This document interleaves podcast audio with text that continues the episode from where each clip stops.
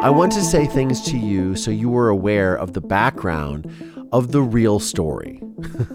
this is a story I know firsthand and quite personally from my relationship with Noreen and Jack. I first met both of them in the in early 1984 after they had moved to Mansfield. In fact, I met Jack in the emergency room at Mansfield General Hospital, where he was working while trying to set up his family medicine practice. There was a period of time when they had no car, and Jack would walk from the hospital to home to the office in the dead of winter. Testimony continued today in the most notorious criminal trial in Richland County history. Dr. John Boyle is accused of killing his wife Noreen and burying her body in the basement of his new home in Erie, Pennsylvania. The 12 year old son finally took the stand. As I heard a scream, I heard a thud. It was about this loud. We, the jury, find the defendant guilty. When I was 12 years old, my testimony sent my father to prison for murdering my mother. This podcast serves as a type of therapy and reconciliation for myself and it is my hope that it helps anyone who has experienced deception, betrayal, and dark trauma. I'm Collier Landry, and this is Moving Past Murder. Hey, movers, welcome back to another episode of Moving Past Murder. I'm your host, Collier Landry, and what's going on? Happy Friday. Happy eight days until Christmas. Wow. the end of the year is rapidly approaching, and I have been doing a lot of housekeeping. And no, not like cleaning the house. I mean, yeah, obviously I do that too. I'm a human. But uh, no, I have been going through boxes of materials and finding things. And today I have found a mystery letter. Actually, my parents my adopted parents found the mystery letter and messaged me and said, "Hey, did you do you remember this letter?" And I was like, "Uh, vaguely." So, uh, but first, it is Christmas time, and you know what would be the most wonderful Christmas present for me? To be able to win the Signal Award, which I am up for, and I need your help. That's right. You guys can help me out by going to www.collierlandry.com forward slash vote and voting for this podcast, Moving Past Murder, for a Signal Award. Now, I am actually up for the Signal Award for best exclusive content. And today's episode is a prime example of why I have the best exclusive content because you guys are getting to know me and the side of my life and all the stuff that I've been through in my life with the murder and everything. And I just keep uncovering all this material. I mean, I have so many letters. I have so I have underneath my desk I have like 400 letters from my father, which is going to be full disclosure in 2023. Everybody keeps asking me, "You need to write a book, Collier." I am writing a book. I am going to do a book of these letters. We're going to I'm going to make it available for you guys to purchase. We're going to do a GoFundMe to raise money for the book. It's going to happen eh, because everybody keeps telling me I should do it and I'm just going to do it. So, um but these letters are going to be included in that book. So, and for those of you that do subscribe to my Patreon, I actually have this full letter up there for you guys to check out the real deal. Um, but uh, yeah, I mean, this is the exclusive content that I bring you guys, and I think it's pretty cool. And so I'm up for the Signal Award, and I could win, and it would mean the world to me. So if you can find it in your heart, all you got to do is just go to the link click vote, vote for Moving Past Murder, enter your email. You sign up, you enter your email address. They'll never bother you again. You might have to check your inbox and say, "Hey, I verify my email and you can count my vote." Please do it. I would it would mean the world to me to win this award and it would it would be able to, it would mean that I could be able to do more of this content for you guys, which is what I ultimately want to do, right? So, on that note, enough of that spiel. Um, again, thank you very much to my Patreon subscribers. For those of you that subscribed, thank you to all of you that reach out. And I want to go to this week's listener review of the week. And this one I am reading right now because I want you to reach out to me because I want to talk to you. So this comes from a woman named Laurel A, who wrote a review on Apple about this podcast. And she says, Five stars, thank you very much. My father was a serial killer. I reported my dad for multiple murders of teenage boys, Collier. I love how you expressed yourself in your video. I feel like I have a similar journey. I would like to connect and talk. Let me know if that is possible. Laurel A. Laurel A, that is totally possible. I would love to have you on an episode and I would love to talk about your story. I have a couple of friends whose parents are serial killers, and obviously they had their story was a lot different where they uh, they didn't even know. They ended up they found out as adults and then they were like, "What?" It's a wild, wild ride.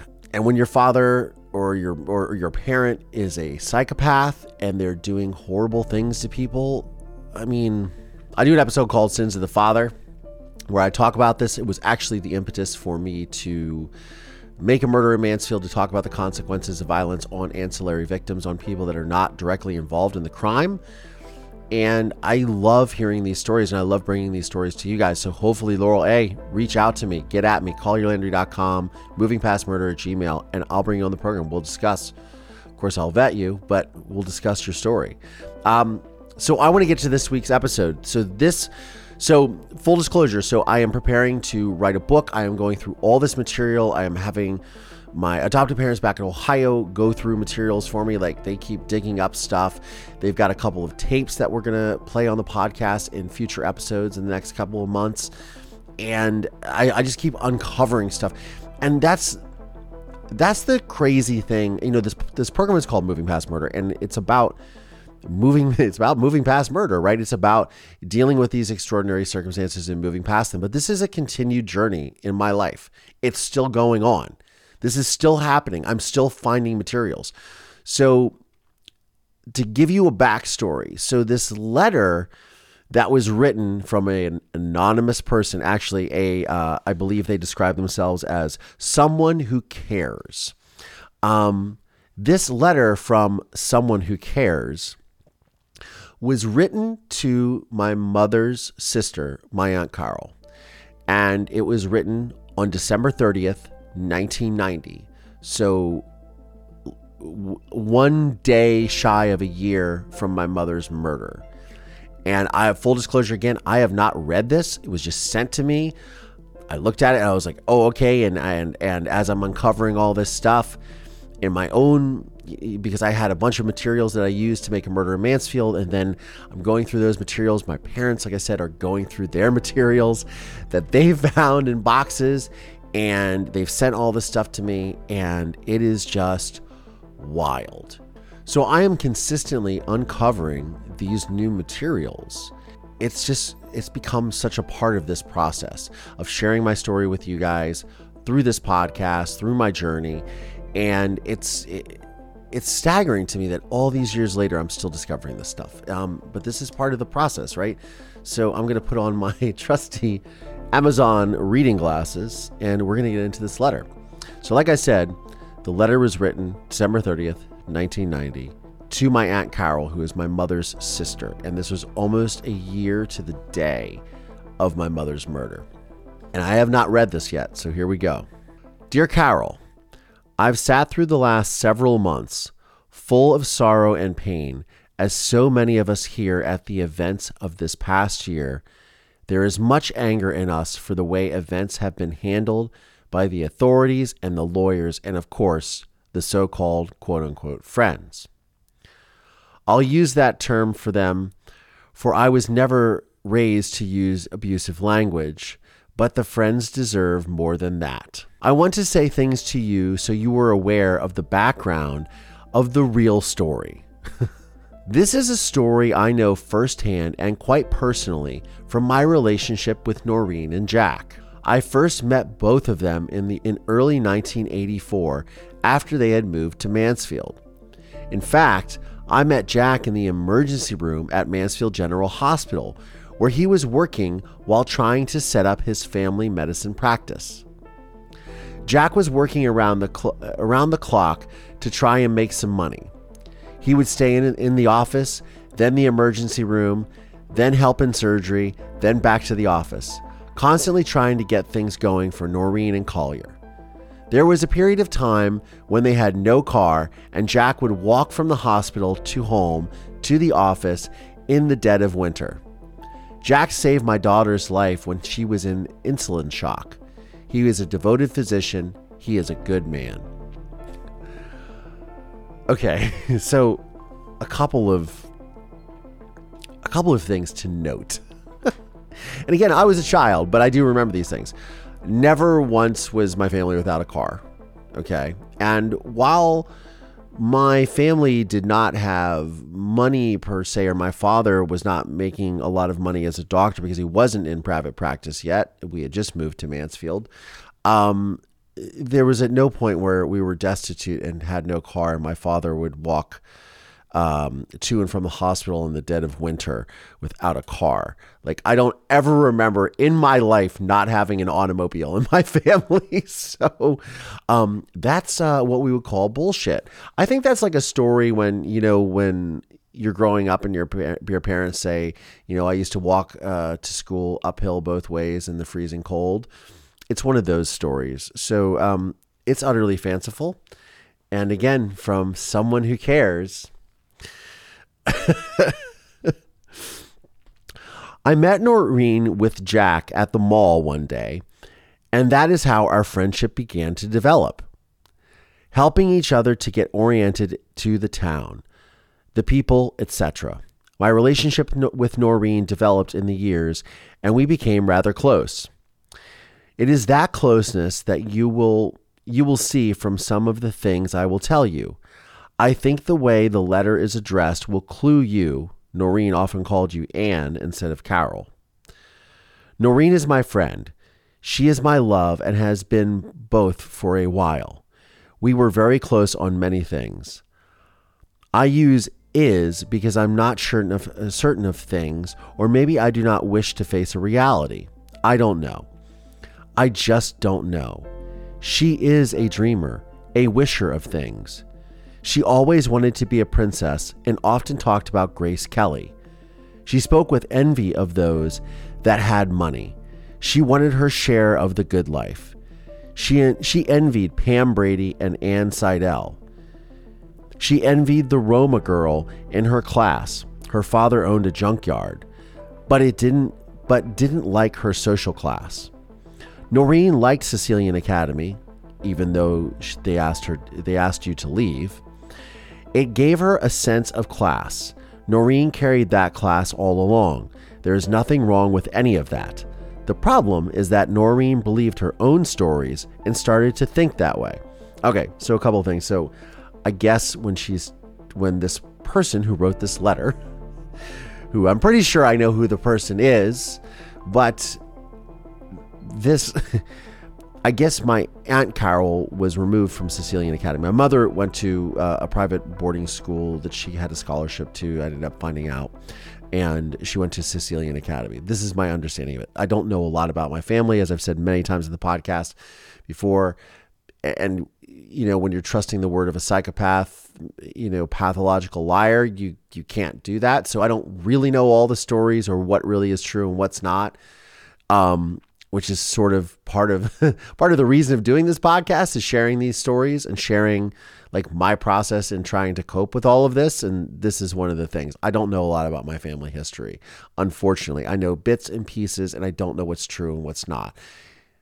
It's just been manipulated and gone over so many times that i don't know which way is up in a lot of ways. But that said I do know that my mother and my father did make up stories when we came to Mansfield about their origins. But um, I think that the real person that made up the majority of the stories, like taking photographs with naval medals that he didn't earn and claiming that he was an officer in the Navy and a fighter pilot, that was my father, who is a psychopath who murdered my mother. So. I think it's becoming clear who may have written this letter, this this someone who cares. Noreen was close to your parents. Your mother never got over Leonard's little red TR3, and that led her concern to go straight downhill. Oh, she and your father loved you, but your mother never liked Leonard, and that was that. It just became a snowball running downhill, as you were aware. The unfortunate part is that Noreen played on that to get things from your parents. Oh, it worked very well. She was proud of being the dominant sister. Noreen liked control, and that is the very thing I believe that got her into so many problems. Noreen controlled your parents so strongly that she was able to also control the money, and that is what she wanted. So, Leonard would be my Uncle Sut, God rest his soul.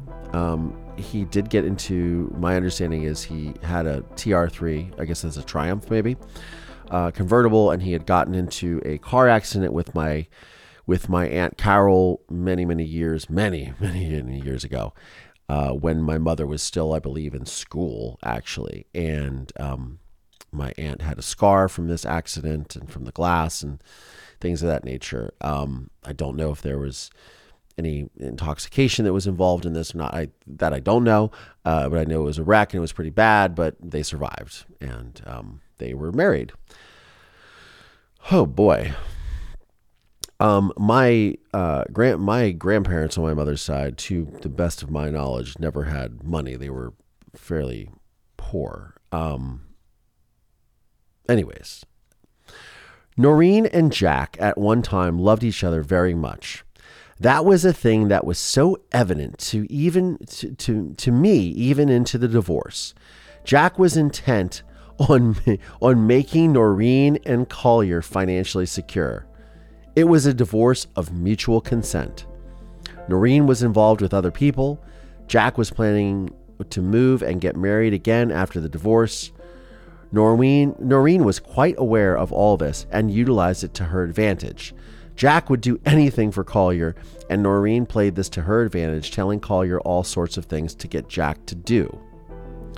Noreen even invented stories for Collier about Jack, which unfortunately Collier believed. This has to this day destroyed a little boy who has no family to turn to. He's scared and alone shuffled from the school teacher to the phone man. Collier doesn't know where he's going. The court system here and the police are trying to keep Collier here because he knows things that would hurt their case against Jack. Collier will never leave Richland County alive. I'm absolutely convinced about that. Well, the good news is is that I currently live in Los Angeles, California, and it has been 30 years since this letter was written, and I think I did make it out of Richland County alive. In fact, like 20 years ago, I made it out of Richland County alive. Um, what's also interesting is I do remember my father saying to me uh, during the period of the nasty divorce leading up to my mother's murder that he was going to make it, he was, I was going to be removed from from private school. I went to a school called Discovery School, and I was going to be sent to public school to be with the other poor kids because my mother was going to be so poor she was going to be working at McDonald's and we were going to lose our house. I remember him threatening me with all of this at the time. Uh, leading up to the murder, he would tell me these stories. He would tell me how wonderful his girlfriend Sherry is and the new life that he's going to have, and how horrible my mother and I were. In fact, my father used to tell me that my mother was turning me into a little faggot. I hate to use that word, but that's what my father said to me growing up, and it is um, it is unfortunate. So um, obviously, I think it is becoming very clear who we know may have written this letter because they know a lot of details about things, but they definitely are very good at skewing it in. Uh, casting it in a light that is favorable to my father and disfavorable to my mother.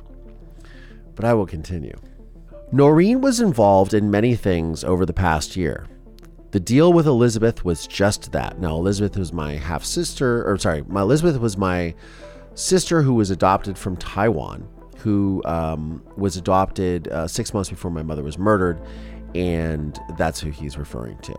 And and other episodes of this podcast, I've my father has referred to my mother setting up her, uh, causing her own murder by being involved in a Chinese baby selling ring and gold smuggling and things of that nature.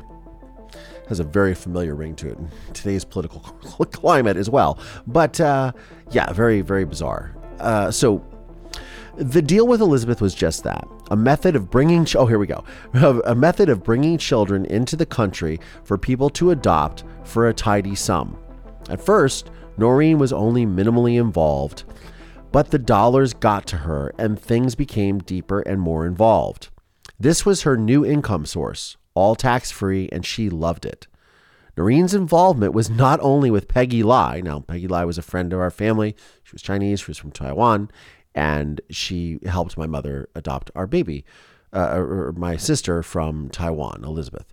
It was not only with Peggy Lai, but with others in this town. Unfortunately, Dave Messmore was also a contact, and he and Noreen were active together in many quote unquote deals. There is no doubt in my mind that he had something to do with her disappearance. There is a long connection with Messmore and drugs and prostitution and unsolved murders in this community. He is not too clean. Okay, so I think at this point, uh, and this is just obviously from this someone who cares. I want to point out that the typewriter font and the parchment that this particular letter is written on and is typed on just so happens to match the same typewriter typing and paper that came from my father's letters to me around this time from prison where he was in Warren Correctional Institution. Just saying a un fantastic coincidence. Let's put it that way. And then just is the gaslighting and just the way that this this is just obviously. I mean, here let's just talk about the disgusting thing. This is a man. The the man that this person is referring to has murdered her sister, has also been responsible for molesting her two children a couple of years prior her two daughters, which caused a massive rift in this family as well with her and my mother. And I've talked about this in the murder in Mansfield, and there is there is that whole thing. And then he's trying to manipulate her to say all of this stuff and then talk about her husband, talk about, you know, my my uncle and and her parents and all of this. Whoever this person is, what they are writing is is clearly beyond the pale. Not only is it utterly fanciful, it is beyond the pale, as we say. I continue. I saw your daughter's letter. Oh, and and you know, and then he discusses also this involvement of David Messmore, who was the lead investigator, who who was the only person who believed me that my mother was murdered, as far as law enforcement, and actually did something about it. And then I gave evidence, and uh, you you guys know the story. But uh, David has a flawless reputation as a police officer, as a detective, and as a public servant in Richland County. He never knew my mother, straight up. Never knew my mother. I never met him. I met pretty much everyone that my mother ever came in contact with, and I never, ever saw Dave Messmore until he arrived at my home after my mother had disappeared and after I knew she was killed. Never saw him before in my life. I'd also say that it's as an adult, see, this is the thing that's interesting to me is as I'm an, uh, becoming an adult and become, I'm, I'm firmly an adult, I believe, in a lot of ways at least, I am definitely able to sort of break down time. So if my mother was involved in a baby selling ring or Chinese gold smuggling, she worked really, really quickly to get involved in that. I think I don't I don't know a lot about underground criminal organizations other than what I've seen in like you know Martin Scorsese films, but I would say that it does take a little bit of time to to build trust with people that you are committing crimes, financial crimes, and and human trafficking and, and gold smuggling with.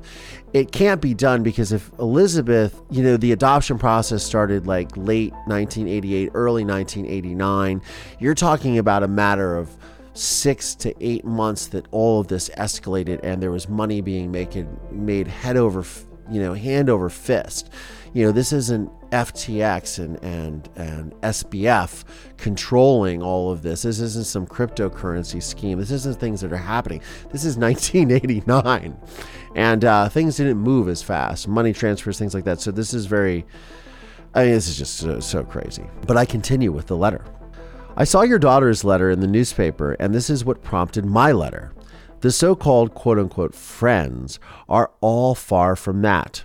Noreen never had anything to do with them except when it suited Noreen. Marge Timperman is the town. Well, I'm not going to say this. Um,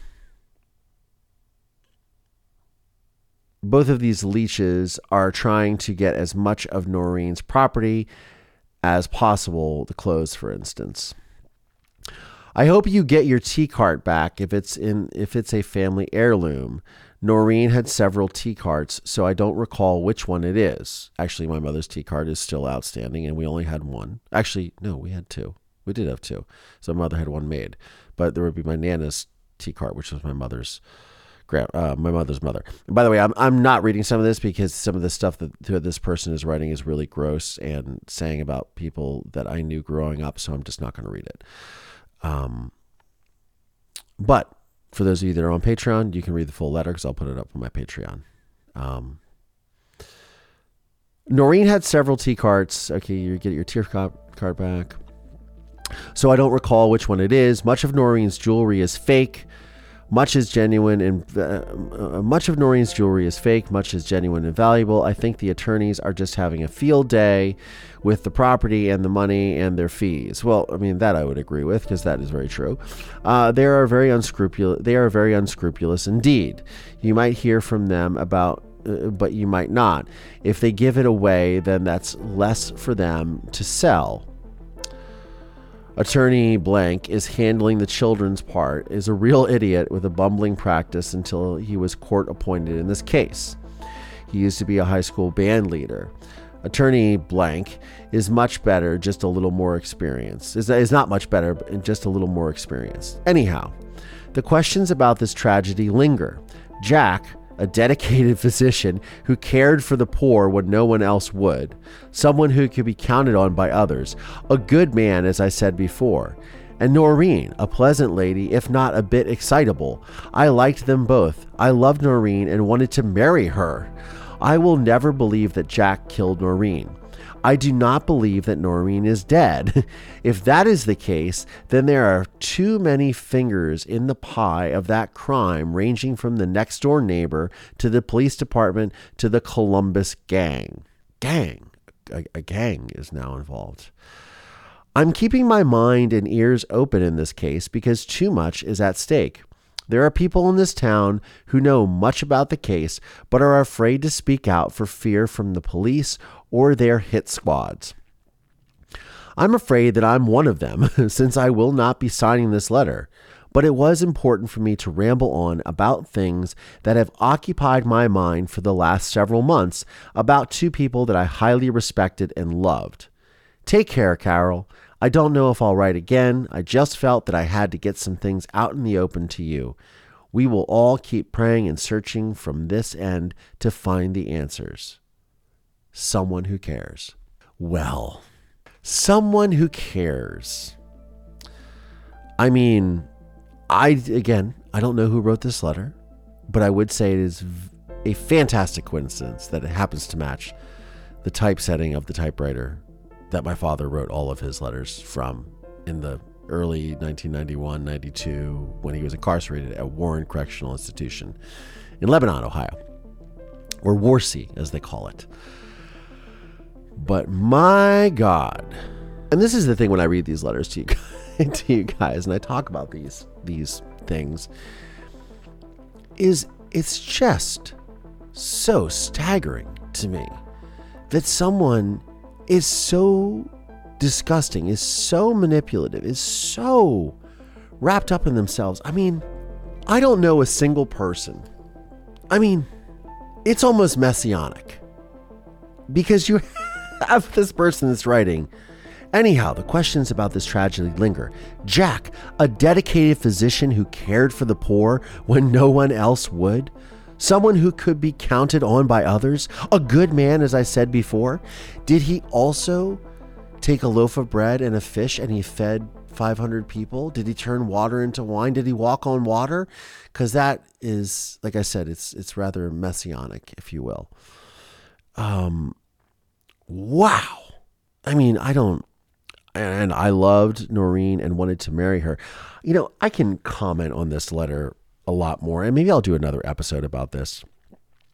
But there were other people that were involved with my parents, you know, that I know of, and I haven't really, I haven't really gone down these these sort of paths on this podcast before, but I, I feel like this almost warrants a uh, another podcast, separate podcast about my sorted uh, about the history of these letters and the history of these relationships, because it is really fascinating to me. And again, like I said to you guys at the start of this uh, this episode, I have not read this yet.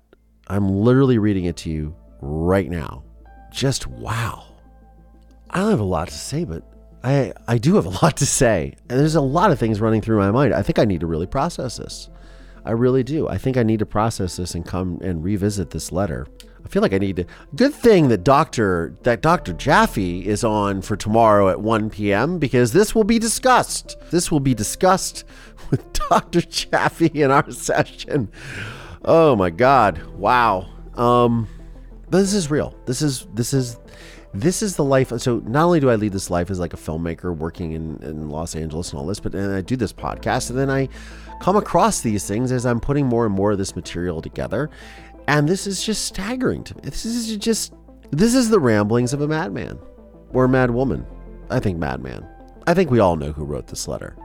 I think it's pretty obvious from its um.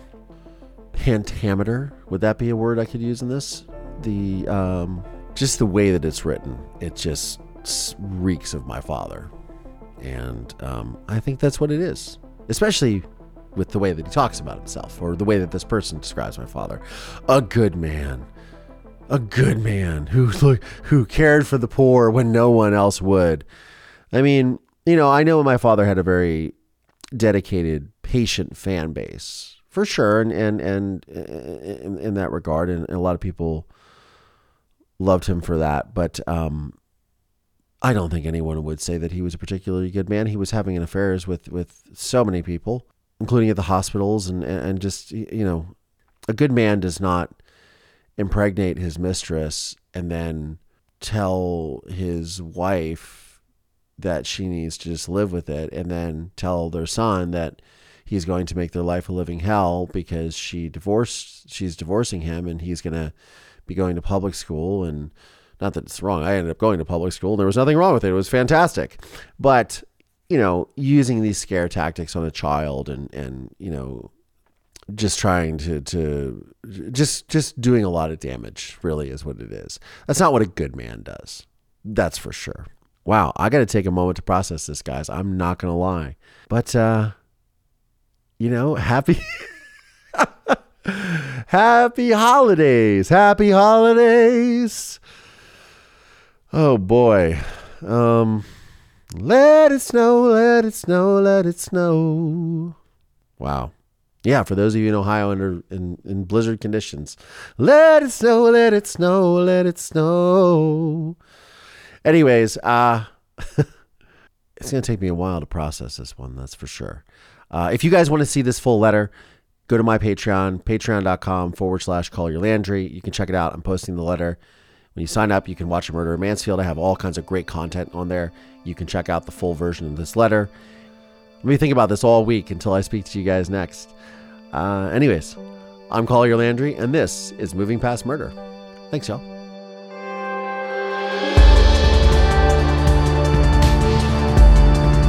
This podcast is made possible by support from listeners just like you. Please subscribe via Apple Podcasts, Spotify, Audible. Find us on YouTube, youtube.com forward slash Collier Landry.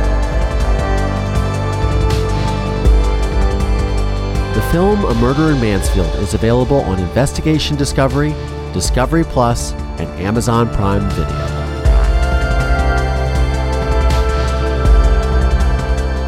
This podcast is a production of Don't Touch My Radio. Please visit mpmpodcast.com to show your support today.